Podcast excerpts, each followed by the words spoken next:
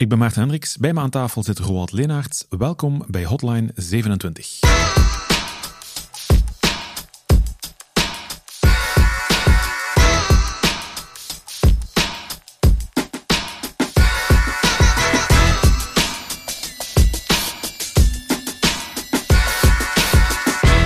Vandaag gaan we het hebben over de performantie van een website. Op dit moment misschien een probleem dat we vaker zien, omdat we tegenwoordig echt alles online moeten doen. Hè? Dus websites moeten tegenwoordig sowieso heel snel zijn. Hè? Ja, het is, het is zeker op dit moment heel belangrijk geworden.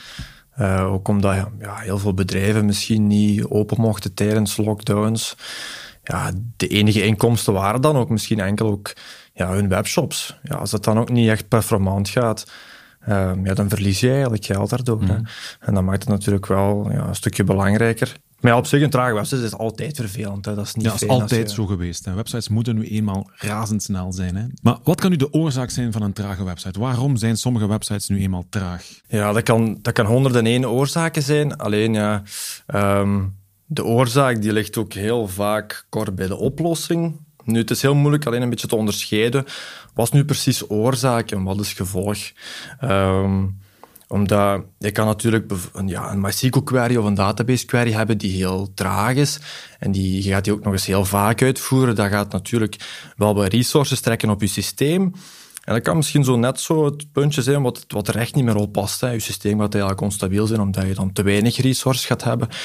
Je gaat dat systeem dan groter maken, maar eigenlijk ligt de oorzaak in die query mhm. en niet in, het, niet in het tekort aan resources. ik ben aan het denken, Harold, we kunnen dat eigenlijk heel simpel oplossen. Deze podcast ook meteen stopzetten. Koop gewoon nog snellere servers met meer opslag, meer RAM. Is dat niet de ideale oplossing? Ja, ja maar daar, daar komt wel een kost, kostenplaatje aan kijken natuurlijk. En iedereen wil uh, het van het kopen voor misschien een, ja, een iets of vaak relatief kleinere applicatie. Maar goed, je hebt als, uh, als engineer natuurlijk een heel belangrijke taak. Jouw taak bestaat erin de boel draaiend te houden. Dat wil dus ook gaan zeggen, op zoek gaan naar wat loopt er hier mis, denk ik. Ja, ja klopt. Um, ja, wij vertrekken altijd vanuit onze eigen verantwoordelijkheid. Ik denk mhm. dat dat ook wel, zeker als je met verschillende teams gaat samenwerken, dat dat altijd gezond is om naar je eigen ding eerst te kijken. Um, niet dat wij gaan zeggen van uh, het is de applicatie, uh, kunt je dat oplossen, en dat het dan eigenlijk achterliggend toch de server is die eigenlijk te weinig resources had. Dat is mhm. niet zo echt fijn. Um, dus ja, als engineer ga je eerst goed kijken, ja, hoe zijn die resources nu precies verdeeld? Hè? Heeft mijn systeem genoeg, uh, genoeg power om het uh, te kunnen draaien? En je hebt daar wel zo'n beetje indicaties die je daar een beetje mee kunnen helpen. Um, ja, heb je te weinig memory, dan gaat je systeem swappen. Heb je te weinig CPU, dan ga je een hoge load creëren. Heb je te weinig disk IOPS'en, dan ga je IO-weights hebben. Wat zijn IOPS'en? Dat zijn input-output uh, operaties. Dat wil echt zeggen, ik ga iets lezen van disk, ik ga iets mhm. schrijven op disk. Um, dat kan op files zijn, maar dat kan ook ja, op, op MySQL bijvoorbeeld. Hè. Die moet ook persistent ja. wat data gaan wegschrijven. Nu, ja, je kan natuurlijk ook die drie samen gaan hebben. Um, en ja, om dan een beetje te pinpointen waar het nu precies zit, moet je wel een beetje ja, statistieken gaan verzamelen, zodat je weet van, nou, kijk, hier gaat mijn CPU naartoe, dat is bijvoorbeeld dit proces, dat is MySQL als PHP, hier gaat mijn memory naartoe. Ik lees hier bijvoorbeeld, eh, een voorbeeld is Prometheus exporters en dan die data mooi weergeven in Grafana. Wat bedoelt je daarmee? Want het zijn twee dingen waar ik nog nooit van gehoord heb. Uh, dat, is, dat, is een eigenlijk, ja, dat is een systeem eigenlijk, hoe dat je statistieken kan gaan verzamelen. Mhm. Een Prometheus exporter die gaat eigenlijk ervoor zorgen dat hij statistieken gaat verzamelen, zoals uh, ja, de basisstatistieken, zoals CPU, memory. Uh, maar ik kan ook gaan opvragen van ja, hoeveel queries doe ik hier, hoe lang hebben die queries geduurd. Die gaat dat dan eigenlijk um, exposen als een, uh, als een API-request of een curl. En dat noemen ze dan een, een, een VSF-file. En die Prometheus zelf, dat is een aparte service die we ergens hebben draaien, die gaat eigenlijk curl requesten afvuren op die exporter om die statistieken op te halen. Die gaat die opslaan en de Grafana gaat die dan eigenlijk weergeven in een dashboardje dat je over tijd kan zien. Ah, om tien uur heb ik bijvoorbeeld een piek gehad en dat was MySQL bijvoorbeeld. En dat is echt puur in functie van performantie, om te kijken hoe snel mijn systeem is, ja, dat is om de oorzaak correct mhm. te, kunnen, te kunnen weergeven. Hè. Ehm, je moet niet naar je PHP gaan kijken als je weet dat je, je MySQL bijvoorbeeld heel veel load aan het maken is. Hè. Dus dat kan er wel mee helpen. En ook ja, om te gaan zien van ja, hebben die, al die services hebben die, zijn, die, zijn die correct afgesteld, hebben die genoeg ruimte om te kunnen draaien. Uh, een Elasticsearch bijvoorbeeld met, met maar 1 gigabyte aan RAM, dat gaat nooit goed werken als Java. Dan ben ik aan het denken, dat is, lijkt me onbegonnen werk om op, op heel veel servers, want jullie hebben niet één server draaien, jullie hebben verschillende servers draaien. Waar begint je? Hoe kom je te weten waar het, waar het fout is, wat de perfecte instelling nu, nu exact is? Ja, daar komt een stukje ervaring bij kijken. Um, op de duur weet je natuurlijk wel een beetje, of kan je iets sneller um, gaan inzien waar het nu precies traag zit, omdat je wel uh, wat oorzaken en gevolgen van elkaar kunt gaan onderscheiden. Je weet ook wel, uh, je hebt wat kennis over de services die je zelf in gebruik hebt. Je weet welke Nginx settings goed zijn voor wat, wanneer moet je query caching gaan aanzetten. Um, nu, die statistieken die kunnen je daar wel een beetje mee gaan helpen, um, om dat nog wel wat, wat te pinpointen, ook om, om te gaan zien van, kijk, ik heb hier nu een aanpassing gedaan, wat voor gevolg heeft dat nu precies op mijn applicatie? Is die sneller geworden? Is die trager geworden? Ik kan ook wel wat, wat tooling gaan gebruiken om je daar een beetje mee te helpen, zoals MySQL Optimizers. Zo'n MySQL Optimizer is eigenlijk een klein scriptje waar je loopt, die gaat u eigenlijk vertellen van, kijk, ik zou de query cache aanzetten of uitzetten, of ik zou die groter maken, of ik zou je logfiles wat breder maken. Je spreekt hier ook over slow logging. Wat, wat is dat precies? Ja, dat is op zich wel heel interessant, omdat je daarin kan gaan kijken um, welke PHP-traces of welke MySQL-queries er precies traag zijn gegaan. En je kan dan eigenlijk instellen van, kijk, Geef mij alle requesten die langer duren dan 10 seconden. Of alle queries die langer duren dan een seconde. Of alle queries zonder index. Om daar eigenlijk de trage uh, stukjes uit te gaan halen en daar dan eigenlijk ja, op verder te gaan en zeggen oké, hier ga ik een, een, optimalisatie op moeten gaan. Maar daar heb je een tool voor nodig? Of is dat iets wat standaard in MySQL is ingebouwd? Dat is het standaard in MySQL opgebouwd, ah, ja. Dat is eigenlijk gewoon een configuratie die je kan instellen. Naar hetzelfde voor PHP is ook. Maar dan moet je al die logbestanden gaan, gaan bekijken en dan gaan ontdekken waar het precies traag gaat. Maar dan moet je toch al weten hoe dat allemaal exact in zijn werk gaat. Hè? Ja, je moet je applicatie goed kennen. Hè. Daarom die logfiles, dat, dat kan u wel een beetje verder helpen. Maar, maar dat zijn er heel veel, hè, logfiles. Dat, dat kan echt wel veel zijn. Zeker als je met een heel trage applicatie bezig bent. Ja, dan, dan kan het soms zijn dat je ook weer ziet van... Je, je, je kan ook weer het oorzaak en het gevolg niet goed van elkaar onderscheiden. Mhm. En wat daar een beetje het vervelende aan is, is dat je ook niet direct ziet welke cause of welke... Uh, waar het begonnen is ergens in die applicatie. Dat gaat u een trace geven, maar dan gaat u niet zeggen er is iemand naar de contactpagina geweest en die heeft een request gehad van zoveel seconden en dat gaat daarom traag. En daar kan nu Relic wel uh, heel hard mee helpen. Omdat dat een, een, een, mooi dashboardje is. En daar zie je echt van, kijk, ik heb hier een transactie op de, de homepagina en de gebruiker heeft 20 seconden lang moeten wachten. En dat zijn deze queries, die je ook in je MySQL mhm. Slowlog ziet. Uh, dat zijn deze PHP-traces die je ook misschien maar in je log kan vinden. Maar die kan die heel veel beter uh, samen gaan bundelen. En je ziet er wat extra zaken, zoals die heeft hier ook nog een externe API-call gedaan. Die heeft hier een, een get gedaan op een extra service, zoals Memcache, Elasticsearch, en dat heeft zo lang geduurd. Dus dat is eigenlijk een stuk software dat alles gaat analyseren voor u? Of hoe moet ik dat zien, die, ja. New Relic? Ja, die gaat eigenlijk alles, alles analyseren.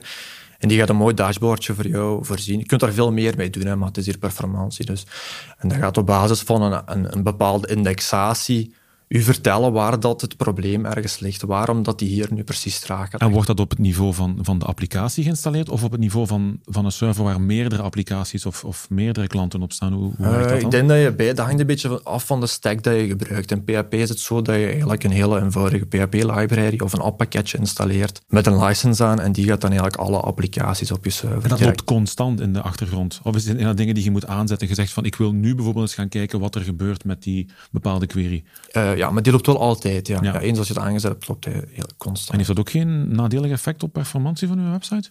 Ja, dat kan wel een beetje ja, dat kan soms wel ervoor zorgen dat dat een beetje trager gaat, maar eigenlijk valt dat wel vrij goed mee. Uh, je hebt wel soms wat bugs, maar dat gaat nu misschien iets te ver. Maar ja, je kan rond clock source kan dat wel wat performantieproblemen geven uh, op de kern, omdat dat je altijd moet gaan kijken. Ja. Dat gaat wel extra operaties doen. En is er veel configuratiewerk aan die, die New Relic? Of is iets wat je zegt, dat is gewoon plug and play en op het moment dat ik dat geïnstalleerd heb, begint dat te lopen en kan ik daar alle mogelijke statistieken uithalen? Of moet ik echt manueel nog dingen gaan instellen? Nee, eigenlijk is dat vrij plug-and-play. De New Relic heeft toch wel ook een, een, vrij uitgebreide documentatie om dat te installeren. Mhm. Voor PHP is het simpelweg um, het PHP-pakket installeren, de ini-file correct zetten en je license key van New Relic, want het is natuurlijk niet gratis. Ah, jammer. Ja, uh, moet je gaan configureren en dan zit je vertrokken. Dan weten we een hele hoop statistieken, we hebben de logfiles bekeken, dan weten we waar de oorzaak van het probleem uh, zit en dan sneller ja. server kopen. Ja, dat, dat kan wel altijd een oplossing zijn, hè, want eh, wat je niet mag vergeten is, uh, te weinig resources gaat ervoor zorgen dat alles traag gaat. Mm -hmm. dus daar moet je eerst goed verifiëren, want je mag zoveel doen als je wilt.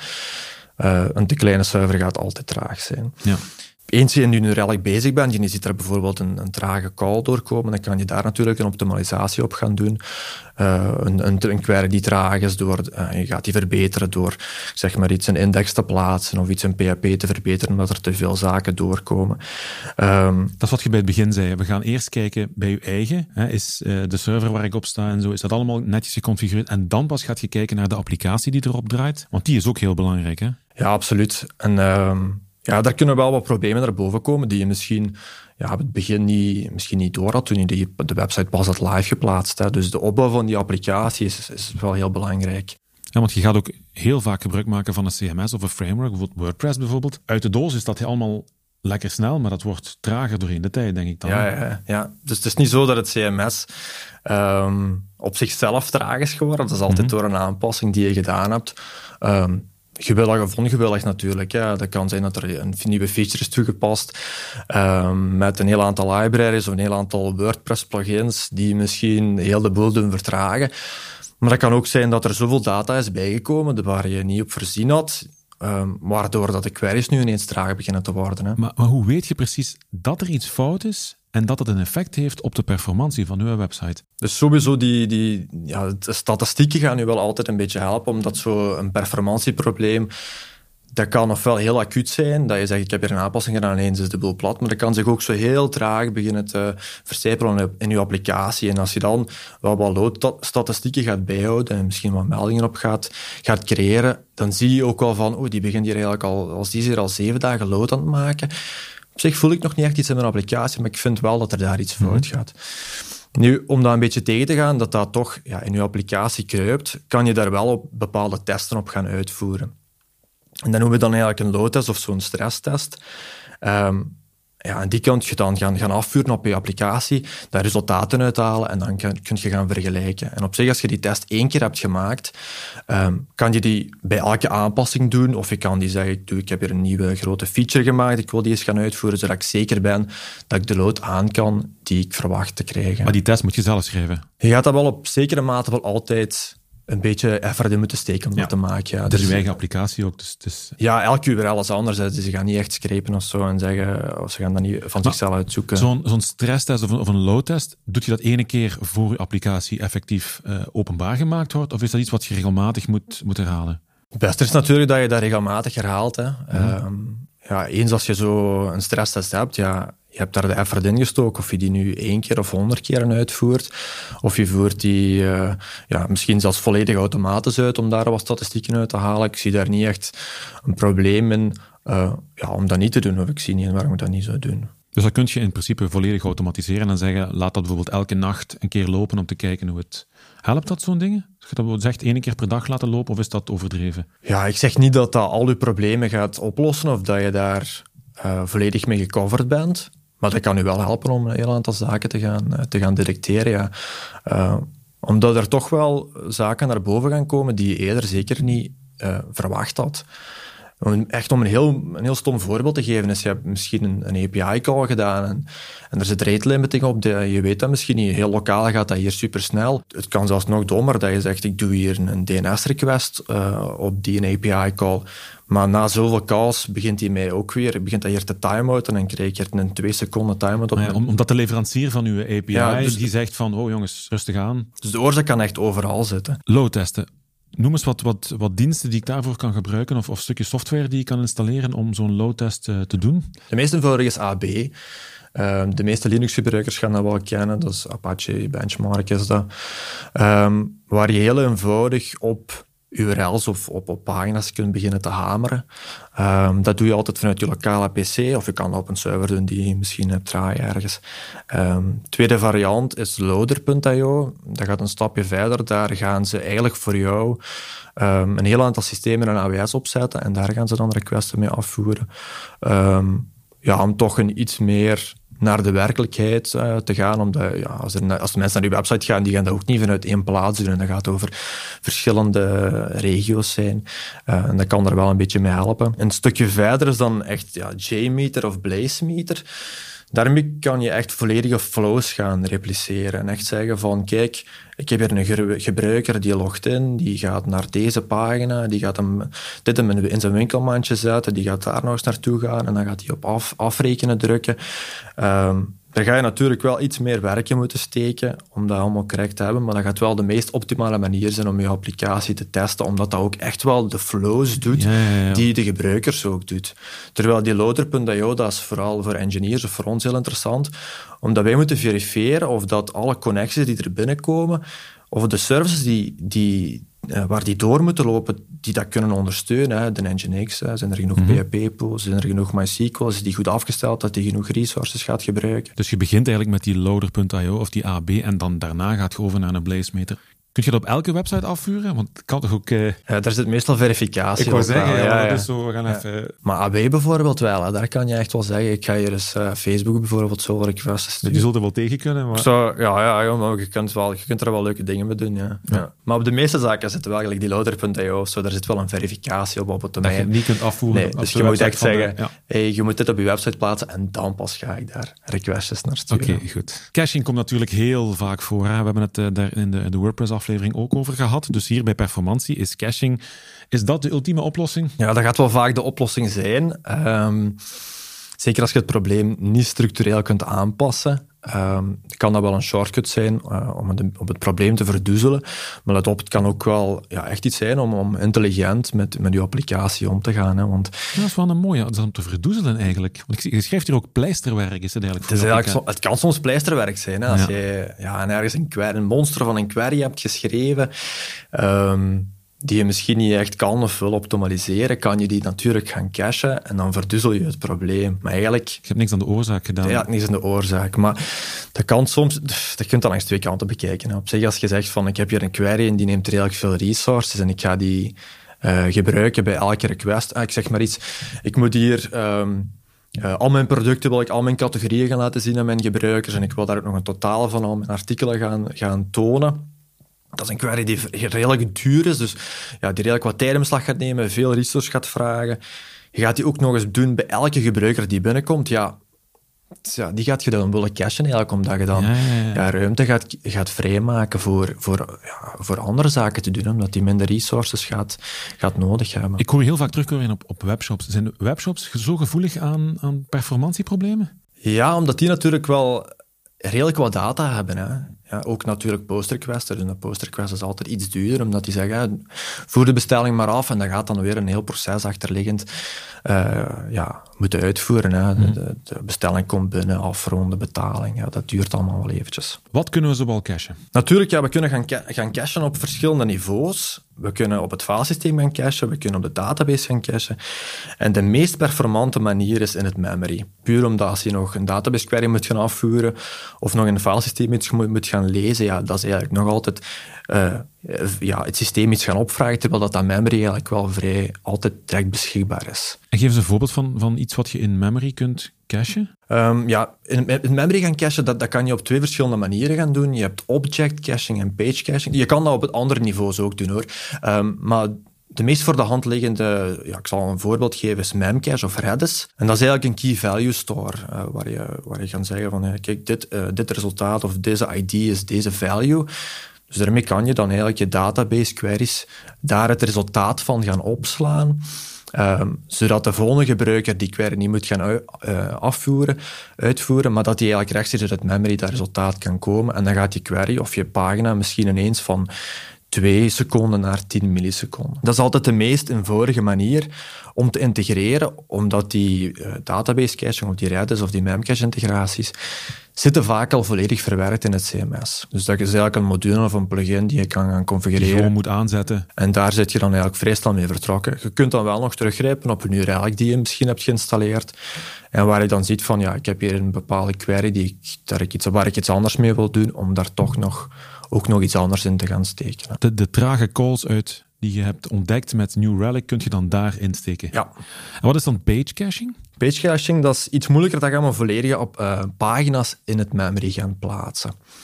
Um, de meest bekende service is Varnish. Nu, ja, dat werkt eigenlijk door elke gebruiker die, die gaat naar een bepaalde pagina gaan. En Varnish gaat eigenlijk kijken ja, welke welke website is dat, welk domein, uh, welke URL is dat, welke cookies heeft hij meegestuurd, uh, welke headers zitten er allemaal in. Daar wordt een bepaalde hash van gemaakt en de, de, de pagina wordt dan opgeslaan met die hash als identifier. Komt er een tweede gebruiker binnen met dezelfde hash, dus met dezelfde domein, dezelfde website, cookies, bla bla bla. Dan gaat hij dezelfde hash krijgen en wordt eigenlijk de pagina uit het memory geserveerd. Veel sneller dan gewoon. Ja, dat is natuurlijk de meest performante manier, hè, want dan ga je al die pieken veel beter kunnen opvangen. Maar het is wel de meest complexe manier om te integreren, omdat dat natuurlijk naar veel meer kijkt dan, dan alleen maar een database query opslaan. Dat gaat naar die cookies kijken, dat gaat naar cache headers kijken die je moet opslaan. Um, voor webshops komt dat nog wel, wordt dat iets complexer ook, omdat je daar daar wil je misschien je, je, gebruikers ook verschillende pagina's gaan laten zien. Uh, het meest bekend voorbeeld is, is je winkelmandje. Als je naar, de, naar Coolblue gaat en je hebt daar twee zaken in je winkelmand zitten, ja, ik wil die niet zien op mijn pagina. Dus dan moet je eigenlijk die, dat winkelmandje met easy tags, zoals ze noemen, gaan, gaan uh, bewerken. Zodat ze toch de rest van de pagina gaan cachen, maar alleen dat winkelmandje wordt eigenlijk opgevraagd aan de backend. Maar opnieuw, het is weer bij webshops hè, dat we dan aan hebben. Ja, omdat daar die snelheid natuurlijk ook mhm. weer zo, zo belangrijk is. Zijn er nog zo dingen waarmee ik uh, resources op mijn server kan, uh, kan besparen? Ik denk dat de meest voor de hand liggende of de makkelijkste is is een beetje protectie, of, of wat wij noemen een web application firewall. En dat gaat eigenlijk, ja, ik weet niet of je al eens ooit naar een webserver in de logs gekeken hebt, daar komt eigenlijk heel veel IP's mhm. en robots en, en, en, en, agents toe waar dat je nog nooit niet van gehoord hebt en waar je denkt, wat doen die hier nu allemaal op mijn website? Die gaan natuurlijk ook resources opvragen. Hè. Die gaan ook naar de PHP en misschien naar een MySQL gaan, dus die wil je misschien gaan tegenhouden. En die web application firewall die gaat er wel voor zorgen dat die daar dan eigenlijk niet meer op toekomen en volledig geblokkeerd worden van de server. Dat kan soms ook wel wat, wat extra zaken doen, zoals brute force tegenhouden. Een gebruiker die, zoals we straks zeiden, een AB, een benchmark mm aan het doen is, uh, die zien weer heel veel requests doen. We gaan die rate limiten, zodat die eigenlijk, zouden we dat tegen zeggen, hey, rustig aan. Hè. Bijvoorbeeld wat, wat Sucuri in, in WordPress doet. Dat is ongeveer hetzelfde. Het nadeel aan zo van die plugins natuurlijk is, wij gaan het veel hoger in de laag doen. Ehm, die security die gaat nog altijd PHP moeten uitvoeren. Ja. Dus ook al zit je daar rate limiting op te doen, die gaat nog altijd PHP aanspreken en dat gaat nog altijd vrij veel CPU pakken. Terwijl wij eigenlijk de connectie heel... Uh, heel voorgaande... Voorgaan, heel de stack komt, maar ook heel bruut gaan zeggen, wij sturen nu zelfs geen respons terug. We steken hmm. daar zelfs geen tijd in, want soms die gaan die ook die 404 terugsturen dat vraagt ook weer resources. Wij zeggen eigenlijk gewoon, stop de connectie, je, hebt niks, je hebt niks, mee, ons, je hebt niks met ons te maken. Nu, dat kan ook wel een probleem geven, hè? want je kunt zomaar niet alle bots of IP's blokkeren. Dan moet je al redelijk selectief te werk gaan, denk ik. Hè? Ja, ja, dus je moet daar ook wel aan de andere kant mensen expliciet gaan toelaten, hè? zoals de, de, de Google-bots. Ja, omdat je wil toch dat je website geïndexeerd wordt, dat die in mhm. de Google-pagina's terechtkomt. Hè? Dus daar moet je soms wel een beetje uh, wikken en wegen. Um, wat ga je toelaten? Uh, hoe ga ik ervoor zorgen dat mijn gebruikers daar geen last van ondervinden, maar toch als, het, als er echt iets brute force binnenkomt, ja, dat, het, dat het gestopt wordt. Hè. Die Web Application Firewall is dan een onderdeel, een, een stuk software wat ik installeer op mijn server? Ja, je kan dat op verschillende niveaus doen. Je kan dat als een firewall doen. Uh, Barracuda is daar een goed voorbeeld van. Um, maar je kan het ook op Nginx doen, omdat die dat toch ah, wel vrij performant doen. En dan kan je met wat leuke includes, ja, of, leuke, of wat includes configuratie gaan includen, waar, je dat, waar dat die configuratie Het is dus een onderdeel van Nginx? Ja, kan je ah, doen. Ik zie hier nog een voetnoot staan. Pak de problemen aan waar ze zich voordoen. Wat bedoelt je daarmee? Ja, op het begin hebben we even gepraat over wat is nu oorzaak en wat is gevolg. De voetnoot wil eigenlijk gewoon zeggen, ja, pak de problemen aan waar ze zich voordoen. Ga niet zomaar resources bijsteken. Um, kijk effectief naar waar dat je probleem zit.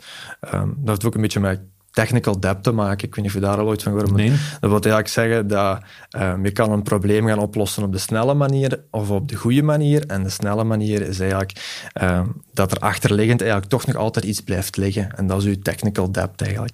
Dus ja, probeer het altijd zo goed mogelijk op te lossen, want dat gaat je alleen maar op de lange baan helpen om je applicatie zo performant mogelijk te blijven en te houden. Is dat een van uw belangrijke taken hier? Ja, toch wel, omdat wij vooral ja, vaak de laatste stap in de reis in, vooraleer dat de website traag gaat. Eh, de website is waarschijnlijk al lokaal volledig getest op een dev-omgeving en dan komt hij bij ons. Ja, dat is natuurlijk een iets andere omgeving. Wij gaan dan al heel vaak eens een loadtest voor de klanten uitvoeren. Um, want ja, op zich zijn wij ook mede verantwoordelijk natuurlijk. Ja, als die website traag gaat, is nog altijd ook een server van ons. Dus wij willen natuurlijk ook dat dat, dat performant is. En de klant beweert misschien, uh, mijn applicatie is perfect, het ligt aan jullie. Ja, ja, maar dan moeten we natuurlijk wel heel goed kunnen aantonen als dat misschien wel of niet het geval is. Hè. Daar gaan we wel mee helpen. Roald, bedankt voor dit gesprek. Reacties op deze aflevering of vragen die komen bij ons terecht via podcast.level27.be. Tot binnenkort voor een nieuwe Hotline 27.